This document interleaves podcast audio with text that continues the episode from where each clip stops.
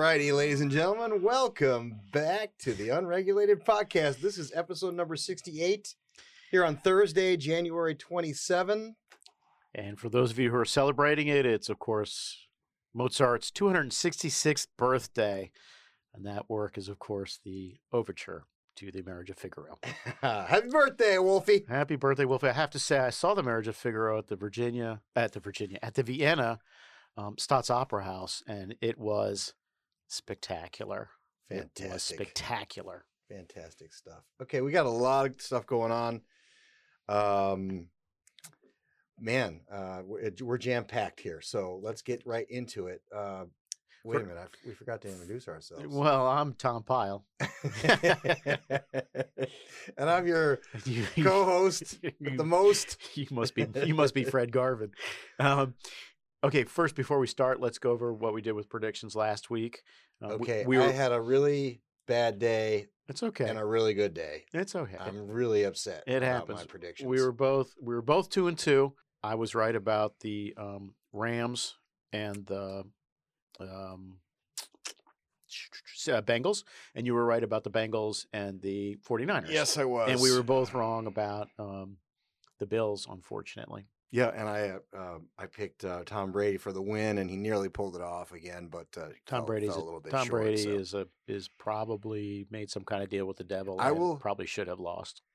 I will say just one thing. Just.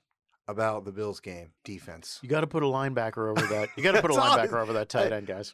You cannot fault Josh Allen. You cannot fault the offense, but you have to fault the defense. No. And you can't say it wasn't fair because of the stupid overtime rules. That was totally, you play the rules you play with, right? Yeah. No, the problem was the DC, the defensive coordinator in the last 13 seconds put nobody over anybody, so they ran free around the field. It's crazy. It so heartbreaking. It's crazy. Yeah. Next year. The good thing is a long time. Okay. The good thing is Josh Allen's young. He's going to be there for 10 more years. So. All right. So let's start out with Circleback Saki, and what I'm sure everyone heard was her weekend advice. So my advice to everyone out there who's frustrated, sad, angry, pissed off, feel those emotions, go to a kickboxing class, have a margarita, do whatever you need to do this weekend, and then wake up on Monday morning, we got to keep fighting. And what that means, Lindsay, is we have to keep talking to members about federal legislation. That's essential. That's something that can be permanent, that can make sure people's rights are protected. But we also need to make sure people are educated and stay... Yada, yada, yada. Yeah, so, and the rest of it. Have a margarita, take a kickboxing class, get those emotions out. I know you're sad. I know you're angry. So I wrote a column that ran in the Washington Times this morning, and it basically, I don't want to say I accused because that's too strong, but I said that the White House staff was incompetent. And this is a great example of what I'm talking about.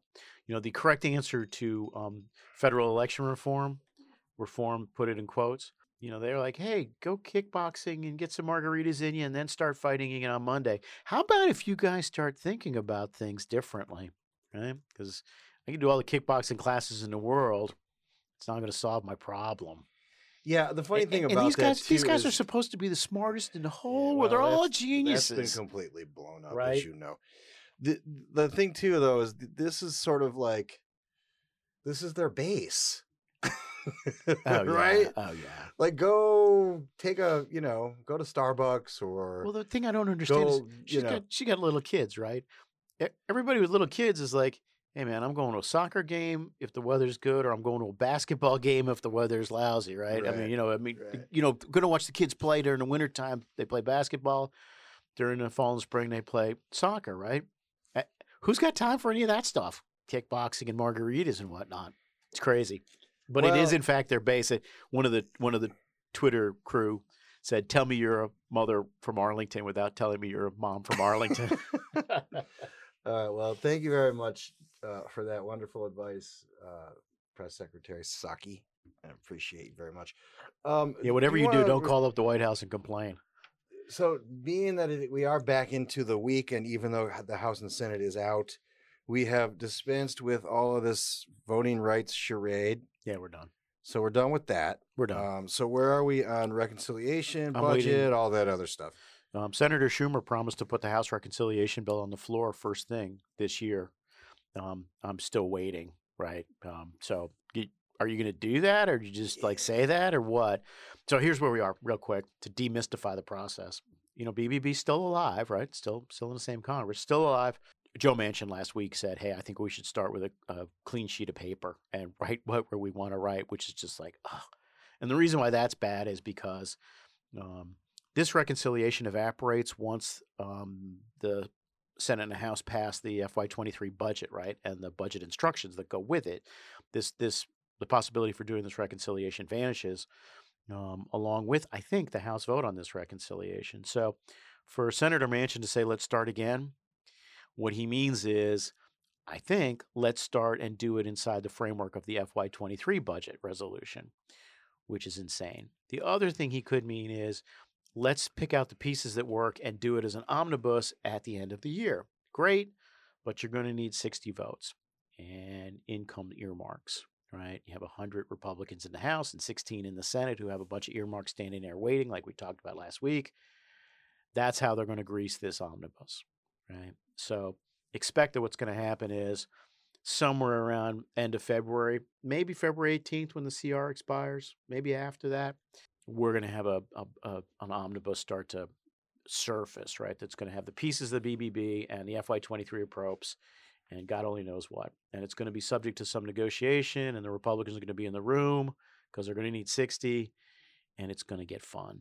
And we are going to have that happen probably after we do the Supreme Court justice, whenever that's going to happen. Well, that's going to be interesting because he's not going to, well, first of all, again, pointing to the incompetency of the White House. I mean, oh my God, these lefties were so eager to get this news out. Yeah, I don't think they thought about the timing of all of this. I mean, if I were the Justice Breyer, I'd be like, you know what, I'm takesy-backsies. You know, oh, I would take it back. I'd just be so annoyed about it. I mean, as it is, he's doing them a favor. I'd wait till this Friday and put a release out at like 4:45. Yeah, the rumors of my retirement. I don't know what they're talking about. I plan on hanging around. He's been greatly exaggerated. He's meeting with the president today. I'm sure he's going to make his announcement today, but it's not pretty. Yeah, it's not pretty. Not pretty to watch somebody mow an 83-year-old. To think this is going to save the Biden administration is. It's totally going to save the Biden. What? So it's totally. Is it not? Are you saying it's not going to solve inflation and border security and supply chains, all at, semiconductors, all at once, Tom? I don't think that's right. Yeah. It. I don't think anybody's thought about this schedule and what's happening. Right. We run out of. You know, we need to pop up the continuing resolution, which vanishes on February 18th. I think that might go to the end of the year. I think that might go to, you know, just take it all the way to September 30. And the president has the State of the Union on March 1st. I have no idea what he's going to say, what he's going to talk about, what he's going to advocate for. He's out there in the middle of no man's land. He has nothing to advocate for at this point, and he has nothing really to advertise except, hey, we have an infrastructure bill that we can't yet appropriate money. We have not yet appropriated money for. Almost as if he should move it up and just get it over with. But, you know, that was the decision they all made. For a guy who spent 36 years in the Senate, he has remarkably little grasp of what's going on. Right. You know, so we talked a little bit about the narrative that's emerging about making the next the midterms delegitimized. Uh-huh. There's another one added to the choir here. This was just before the votes, I think, or the you know, the show in the Senate. But it's really worth listening to. Do you agree with what he said in that press conference? Are you concerned that without these voting rights bills, the election results won't be legitimate? I'm absolutely concerned about that. First of all, thanks for having me. Let me remind the audience that in 1965, at the time of the advent of the Voting Rights Act, only 3% of African Americans in Alabama were registered to vote. We come in with the 1965 Voting Rights Act. And look what we have now. 9 years ago, the Supreme Court took direct aim at that act in Shelby v. Holder and got rid of preclearance. Now, what preclearance means, I want people to understand, it means that if you change your voting laws and you've got a history of discriminating against black people or other minorities, you have to submit those changes to the Justice Department or to a federal court, and explain why they're not discriminatory. If they're not discriminatory, then you go ahead and do it. So that's what we're doing here. Yeah. That's Jim Clyburn. Yes, it is. A man who I respect, but I'm losing that respect. He is clearly, the whole crowd, right, has obviously decided, hey, we're going to try to delegitimize this election. And how preclearance got in the middle of this, I have no idea. Preclearance was a weapon used by the North against the South until fairly recently. When he says, well, states with a history of discrimination, he means the 15 states of the old Confederacy, mm-hmm. plus, including Oklahoma. I'm going to say something. I'm going to make a prediction right here, and I hope I'm wrong. I really hope I'm wrong. Republicans take 30 or 40 or 50 seats in the House, right? They net out this thing in November, now only 9 months, a couple of days away.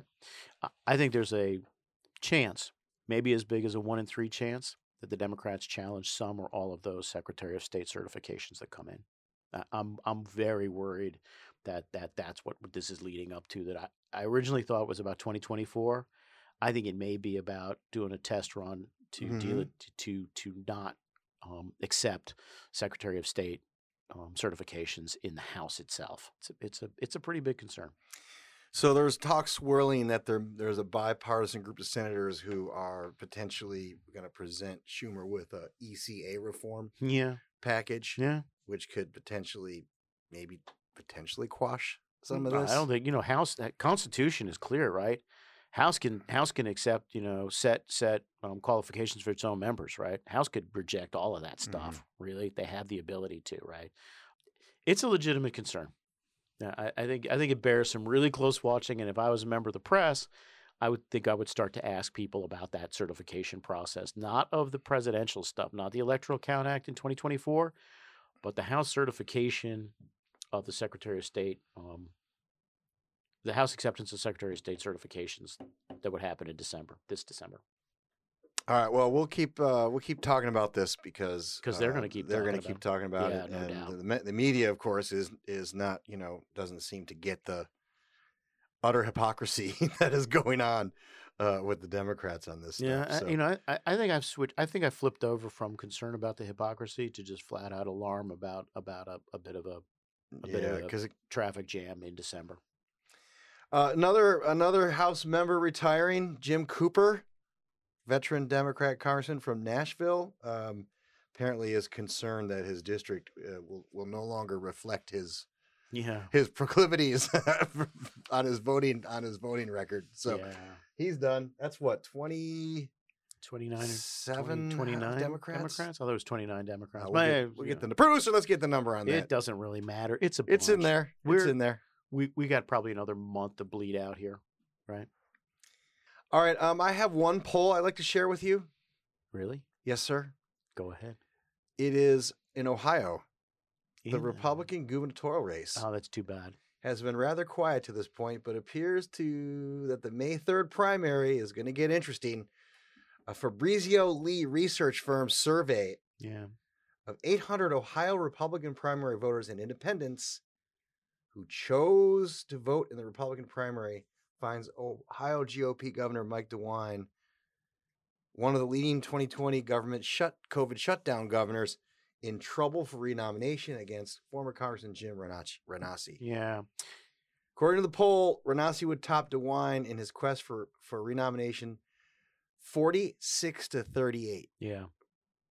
Yeah, I'm familiar. The governor's under 40% among the voting sample within his own party. Yeah, I'm familiar with the survey. Okay, 1 month prior, there was a poll from Harris that had them even at 42%. Yeah, Congressman Renacci's really been hitting it hard on the lockdowns, right? Two things about that are worth knowing. First off, Fabrizio, right? Tony Fabrizio is a longtime Republican pollster and pretty good at what he does, right? So. That's a legit survey, I think. I don't think that's a wrong number. I think that's a right number. Second, we got a bunch of Republicans running. There are a bunch of Republicans running in that Senate seat, right, to replace mm-hmm. Senator Portman. I guarantee you some of those guys are thinking, maybe we should have run for governor instead of senator, right?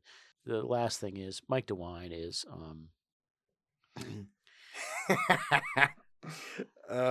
He wasn't my favorite senator. He's a good guy.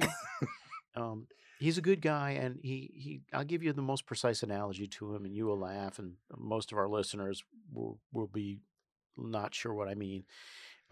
He's very much a Bob Michael Republican. Yeah, I guess so. He's a well-meaning guy. Yeah, he's a well-meaning guy. He's certainly better than the previous governor. The previous governor of Ohio? Of Ohio. John Kasich? I'll take him over Kasich. only with respect to tone. I mean, he really, yeah. he basically, the two guys are indistinguishable. Right. I have a lot of personal bias here. I know DeWine. I like him. He's a good guy. He goes to mass on Sunday. He's one of us, right? Yeah. But he's been no better than John Kasich as a governor. Well, like I said, here's my take on this. I think that there should be a number of shutdown Republican governors that are pro-shutdown Republicans that will probably get swept in with this wave. I'm perfectly comfortable. And I'd like to see that happen, quite honestly, because I definitely think that Republicans should not feel empowered. Well, I mean, that's part of in the shutdown crowd. So. That's part of what democracy is, right? It's not just about forward stuff. Sometimes it's a referendum on what you've done, and the referendum in Ohio is not going well. I still wish we could get one of the guys running for Senate to run for this instead, because I think we got too many decent people running for Senate. But whatever, that ship sailed. So that's my one poll for the week. I like it. It's a good poll, and like I said, I think it's right spot on. All right, this week, even though Justice Breyer's leaked information sort of stepped on President Biden's little CEO confab in the White House yesterday, I want to set up this whole segment with a clip from our president. But I might point out here when I went to Dearborn driving that. Was up there. I don't know, man. I think the press thought I was crazy. I enjoyed it so much going up and your new EV factory and that Hummer. It just like what? Your president did not take any of your whatever it is you need to take to get yourself going in the morning, man. Your president, ladies and gentlemen. Your president. All right, so I think he was trying to say something nice to one of the Ford guys. No, I think it was CEO GM guy. Mary Barra was there, and I like driving your Hummer. How complicated is that to say? Just wow. All right, so first up, this is from CNBC: GM to spend $6.6 billion on EV plant investments in bid to dethrone Tesla in electric car sales by 2025. I can't tell is that a lot of money? I really don't know if that's a lot of money. $6.6 billion in automaker land. Yeah, I get it. But in automaker land, I don't know. Is that a lot? I don't know. Neither do I. GM has predicted it will overtake Tesla as the top U.S.-based seller of electric vehicles by mid-decade. Okay. I predicted I'm going to be taller by mid-decade, just so you know. So these predictions, we can go all the way back. I know. Very, very far with these predictions. That's why it's so great. I mean... You know, all these predictions have all been like really, really wrong. Wasn't half of California's fleet supposed to be electric by 2005? All right. Well, let's see how it's going. This is an article from, I think it's called EVs Inside EVs. Okay. EV. GM delivered only 26 EVs in Q4 2021. Including just one electric Hummer. Can I just stop you there for a second? Because I picked up this number over the phone with you. That's an actual number, not 26,000, not 26 models. 26 automobiles is what they delivered in the United States in Q4. 26 electric vehicles. 26. They were all the same brand. Sorry, I just want to make sure we got it. Yes. So this was a kind of a rough quarter for General Motors and the EV side of the equation, wouldn't you say? They underperformed expectations. Let's say it that way. Tesla's CEO Elon Musk noted that GM has some room for improvement. All right. So, you know, this EV stuff, it's funny and not funny at the exact same time. The one thing that's likely going to make it in all of this garbage is some kind of expansion of the tax credit, right? It has to. I think so. It has to. It doesn't have to. We could wind up breaking up on the union content, right? And that's a very live thing. We could break up on the union content because if you think about it, it bifurcates the companies, right? Right. Yes. The first time there's been a major split, but you know, that's right. I keep reminding folks that the why we're laughing about the predictions is that my perception is that these companies are playing ball with the government, and they see these inflated valuations of these startups, sure.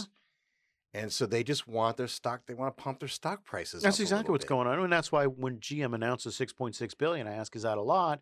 Because I know it's just about press releases. Can I just one quick thing on the legislation for our listeners to pay attention to? If Elon Musk comes out opposed to the tax credit, it will not get passed.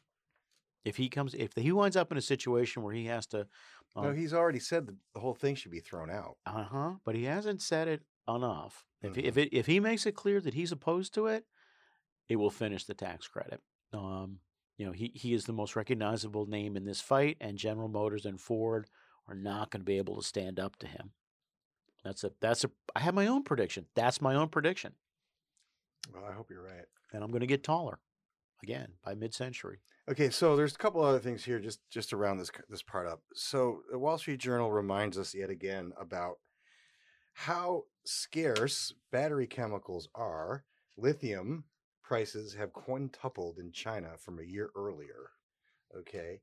And this administration has basically said that... Hold on, before we go to where you're going. Yes, sir. The reason why the China news, the quintupling of prices is important is you know, everything has a natural ceiling.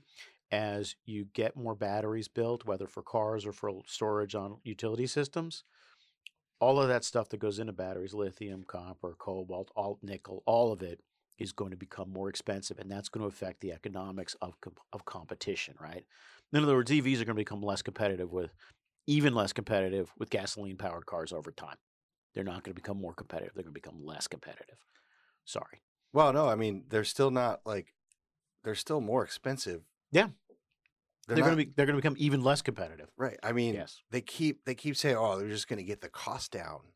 It's something we don't talk about, that if you're, you know, that as you build more of these, the minerals are not getting any more plentiful on the planet. You were talking about countries and critical minerals. I was. Go ahead. I don't want to stop you. What I'm also going to say is to remind folks that China controls the supply chain for these minerals. Even if they're not produced in China, they dominate the value. About 80%, right, of everything used. So what should we do in this country? We should probably look for opportunities to produce some of our own domestic mineral resources, correct? We should do what other countries are doing and realize the value here and try to extract money. Especially if our entire energy policy is that we cut off production of our oil and gas resources at home and beg other countries to produce that oil. We should, but you're about to tell me a cautionary tale, aren't you? Go ahead. Yes.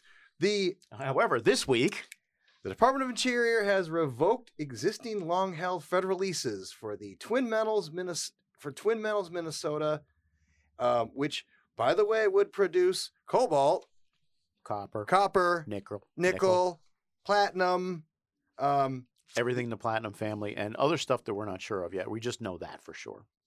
So, you know, which is it? So the Twin Metals thing has been a bit of a thing for a million years, right? The Obama guys, they slow walked it. The Biden guys canceled it because it's dealing with federal land. It's contrary to our national interest, as defined by both President Obama and President Biden, to cancel these leases. There's no other way to say it, right? And you guys know it's just stupid and silly. And the good thing is that Congressman Stauber from who represents that part of the world, right? Boundary Waters, and is a union guy himself, and a good solid American. Had a couple of choice words about it. Do you have the statement? Can I read the choice words? Do you want to read the choice words? Yeah. Let me be clear, President Biden. This is Congressman Stauber. Let me be clear, President Biden is choosing to ban mining. Choosing to ban mining. He's choosing foreign-sourced minerals, including mines that use child slave labor. That would, of course, be in the Democratic Republic of the Congo, over our own domestic union workforce that follows the best labor and environmental standards in the world. The Biden administration doesn't have a plan for mineral independence. On one hand, they want massive taxpayer investments in electric vehicles, and on the other, they refuse to allow domestic mineral production as demand continues. Yes, I can't say it any better than he just did. And the great thing is, you know, nobody in the mainstream media is going to talk about this stuff. Yeah. Anyway, what are we going to talk about next? Okay, Governor Gavin Newsom. Yay! We haven't talked about him in a little while, so I'm going to bring this up. This is a real short clip. He is rolling up his sleeves and helping with the train heists down in Los Angeles. Yeah, of course. All right, so let me play this clip, and then I just want to make one little comment about it. Tom Selemy, in particular, thank all the men and women in orange and yellow for their outstanding work and for moving quickly. I mean, just less than 48 hours ago, we said we're coming down. Let's set this thing up. We got all the lawyers say, well, hold on, it's not your property. If you get injured, I mean, every conceivable thing that makes you frustrated and crazy about government and bureaucracy was at play, but everybody worked together. They worked through those issues. We got this memorandum of understanding, and we created a new framework of understanding about our mutual responsibility to address what the hell's going on here. And I say that with emphasis. I see what you see. I see what you've been covering. I see what everybody's seeing. Asking myself, what the hell is going on? We look like a third world country, these images, the drone images that are on the nightly news day in and day out. Some networks weaponizing them for their own political agenda, and others just reporting the damn news. Fairly inappropriate. And all I can say that would be Fox. We need all of us to recognize our collective and individual responsibility to do more and start supporting one another and address these issues. What? All right. I got to deconstruct this real quick. First of all, he's going to get in a lot of trouble for saying third world. California is a third world country. That doesn't fly. Oh, you're not allowed to say third world? Developing world. You're not allowed to say that anymore in the progressive land. Okay, that's one. Two, how is the exact same images, the exact same story, on one hand weaponizing for political gain, and the other being covered objectively and fairly? You got me. I'm blown away by that. I'm assuming what he meant is Fox and Newsmax covered it fairly and CNN didn't. But I could be wrong. We've all seen the images going on here. Some have covered it to weaponize it for political purposes, and others just reporting the news fairly and squarely. It's the same news. Dude, you're okay. Well, okay. Go ahead. So the last thing I will say is it's his government. Shut up. He complained about the bureaucracy and it like highlighted the worst part of government. Dude, it's your bureaucracy, it's your government. So, this is just a great quote. So the guy in charge of the Union Pacific Police is a good friend of mine, and I have not talked to him since he went to California about 2 weeks ago, right, and to solve this thing.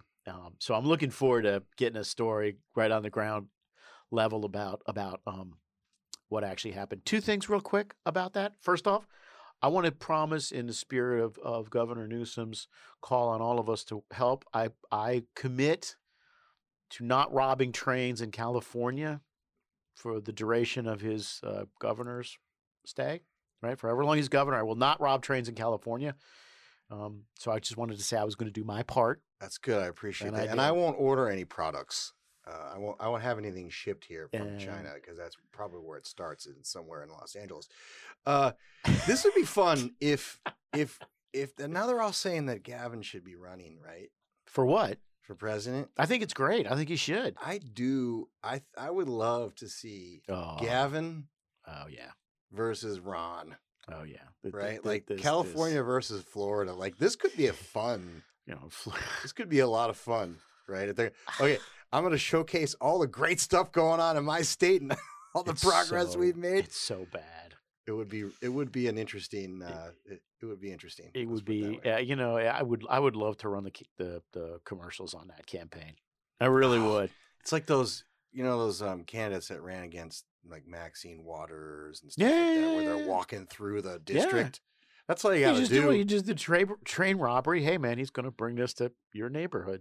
So you know, good luck to you. You got something. You pulled something up that was rather shocking and disturbing, and will likely be not get the kind of coverage that it should. I hope it will. But we're going to start here, folks. We're going to start here, and I'm going to do my bit. I'm going to file a column on this thing. It's going to run Monday, unless I can think of a better idea in the next 24 hours. On January 20th, there was a letter sent from 100, 110 congressmen, I haven't counted, to the United States Trade Representative Catherine Tai, right? And the guts of the letter are that you need to expand the exclusion process. You need to expand and expedite the exclusion process for tariffs on China. In other words, all of our businesses are hollering at us, and you need to make it easier and faster for them to get exclusions from those tariffs, to get exempted from those tariffs, to get carve-outs from those tariffs. Now, three things about this. First off, these companies have had 5 years now to get their supply chains out of China, and they have not done it. What they have done is hire lobbyists to convince members of Congress to sign letters like this, right? So that's thing one. Thing two is it is a direct attack on President Trump's legacy with respect to China. It is not an indirect attack. It is a direct attack. And that would be fine except for point number three. 60 House Republicans signed the letter, including... Might I highlight a few you? I'll highlight a few. You can highlight a few. Gus Bilirakis. Endorsed by President Trump. Kelly Armstrong. Kelly Armstrong from North Dakota, who should know better. Jody Arrington. Jody Arrington from Texas, who should know better. Ben Klein. Ben Klein from Virginia, who, for God's sake, should know better. Kevin McCarthy. Who's that? Yeah. When President Trump goes to think about who he's going to back for House leader, he probably wants to be aware that Kevin McCarthy's on this letter. And you know the great thing is, you know who's not on the letter? Greg Pence? No, Greg Pence is on the letter. Sorry, I thought I'd try to stump you there. That's a quiz. I get it. Who's not on the letter, Mike? Steve Scalise is not on the letter. Who else isn't on the letter? Gary Palmer's not on the letter. Kevin Brady's on the letter. Kevin Brady is leaving Ways and Means, so I don't care. The guy who's taking over for him, Vern Buchanan. Vern's on the letter. Dan Newhouse is on the letter. Adrian Smith, who's going to be like the number two guy at Ways and Means, he's on the letter. Morris Rogers is on the letter. CMR's on the letter. You know who's not on the letter? Steve Scalise is not on the letter. Gary Palmer, the guy who runs conferences, is not on the letter. Jim Banks isn't on the letter. Jim Jordan's not on the letter. It's going to be a huge thing in MAGA land, and it should be. Yeah. Because it is a complete assault on the president's legacy in this one area. Yeah, and I understand I've had good information that there are folks who help work on some of this stuff that are fully aware of the situation. So yeah, it's going to get to the boss at some point. We're all working on it. Let's put it that way. Already. Yeah, I was going to say, I'm sure the boss has seen it by now. I'm looking forward to the response. It's inexcusable is what it is. And last thing, right? I know this is point number four. If the Republicans have any hope of becoming a party of the working class, this is exactly the kind of crap they need to stop doing. There are more Republicans on this letter than there are Democrats. It's embarrassing, and it's embarrassing that the minority leader's on it. Well, I think we're still in that transition, right? Yeah, I get it. The establishment is still clinging on to the hope that the corporations will somehow see the light and stop doing the kind of crazy stuff that they've been doing. But anyway, it's a news thing. You're going to hear more about it. Just breaking news here. We should have a gong or something. What else you got? Just to stay on this for one brief second. Sure. I think we talked about the Secretary of Treasury in West Virginia, Riley Moore, right? Sure. And his, defense of pulling assets from BlackRock. Yeah, BlackRock. Right? Yeah. One of our friend reporters, he was, I think, genuinely puzzled, but I'm not positive he was genuinely puzzled or he was just, trying to kind of. Yeah. He tweeted, crazy how private sector wisdom is so great until it doesn't support your own set of beliefs. Read about red state backlash against ESG in Politico's newsletter. So I asked him, I'm not sure your take is quite right on this. Is that Coleman? Yeah. Yeah. And so we had a nice conversation. Zach's a smart guy. He is a smart guy, and he's very open to hearing, you know, perspectives on it. And so we had a good chat. My point is this. I'm not sure he's seeing it the right way.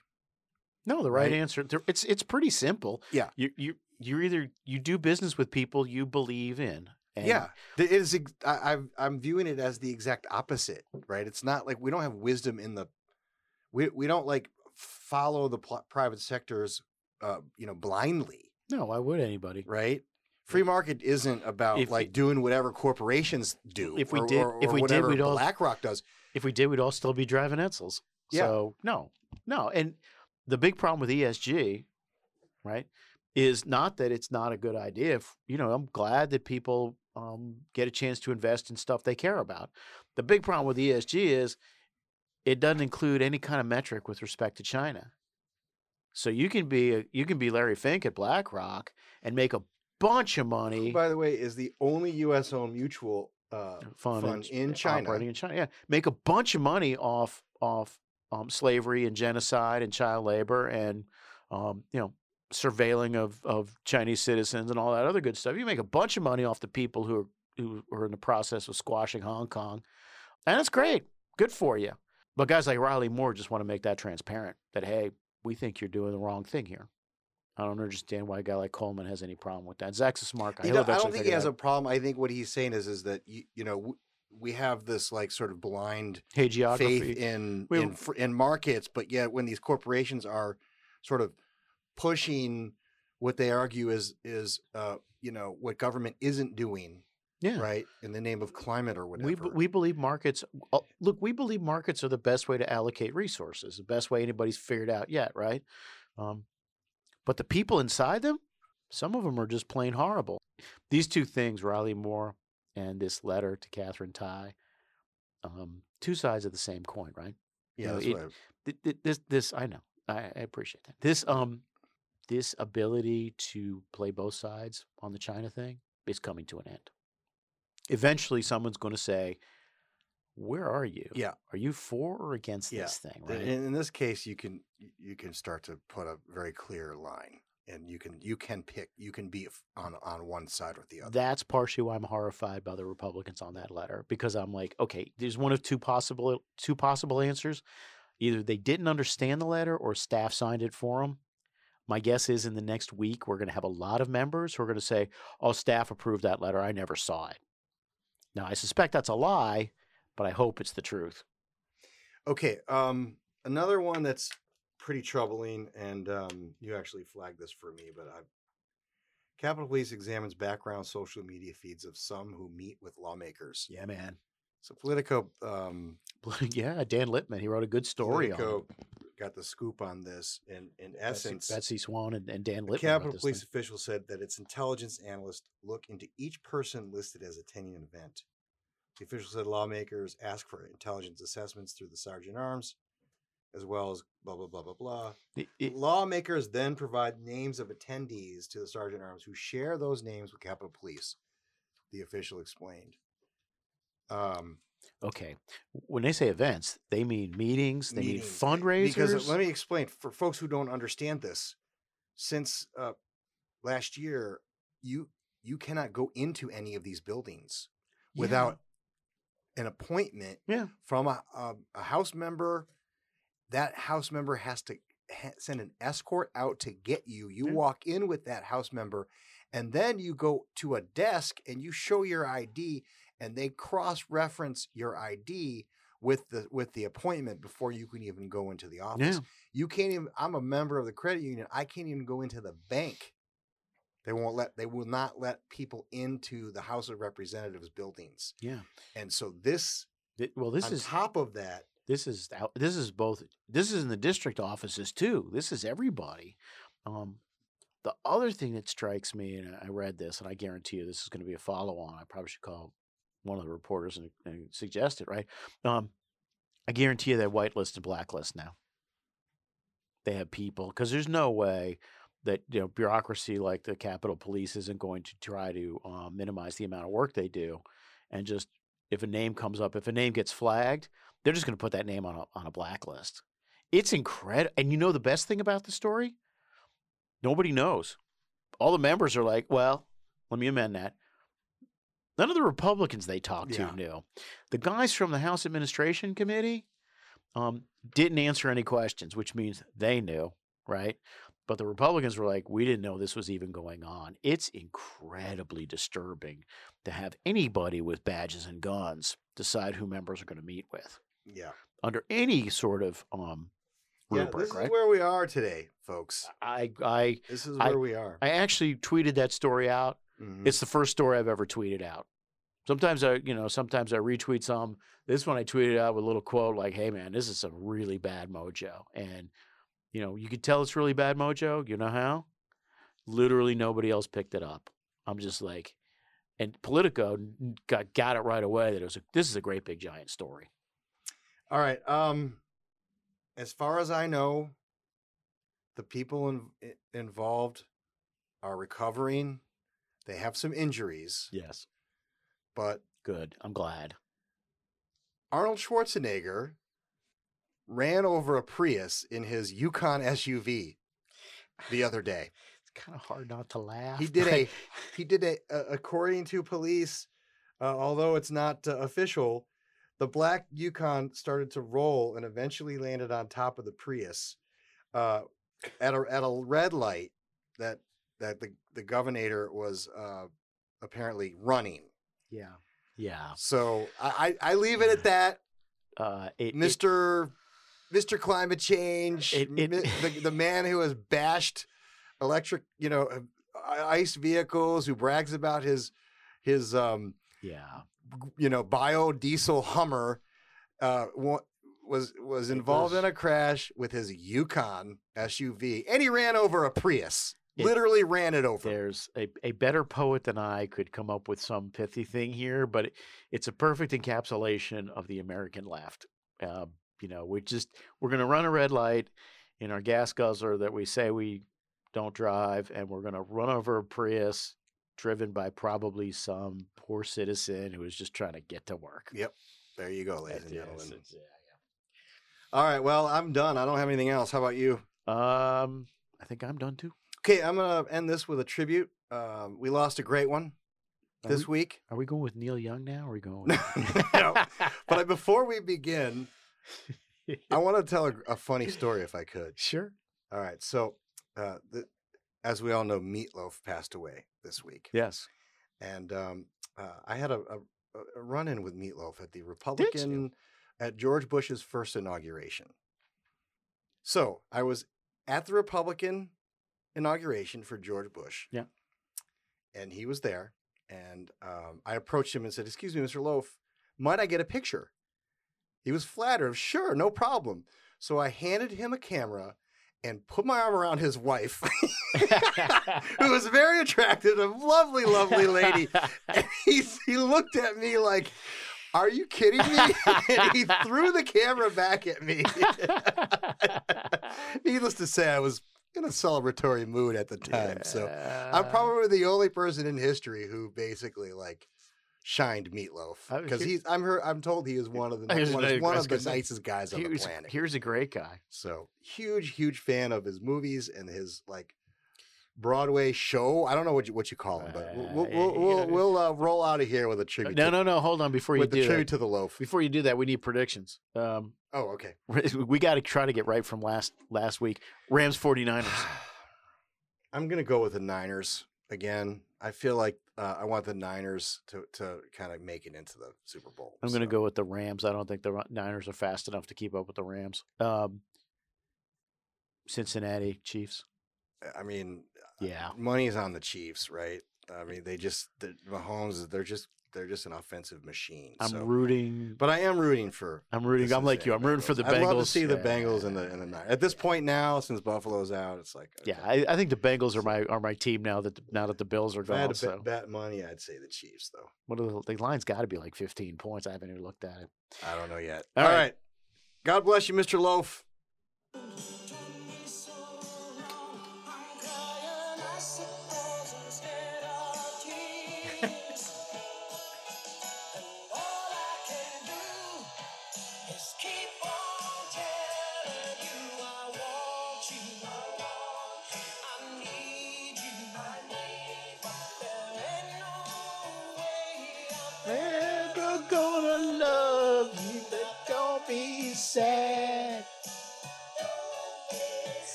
'Cause 2 out of 3 ain't bad.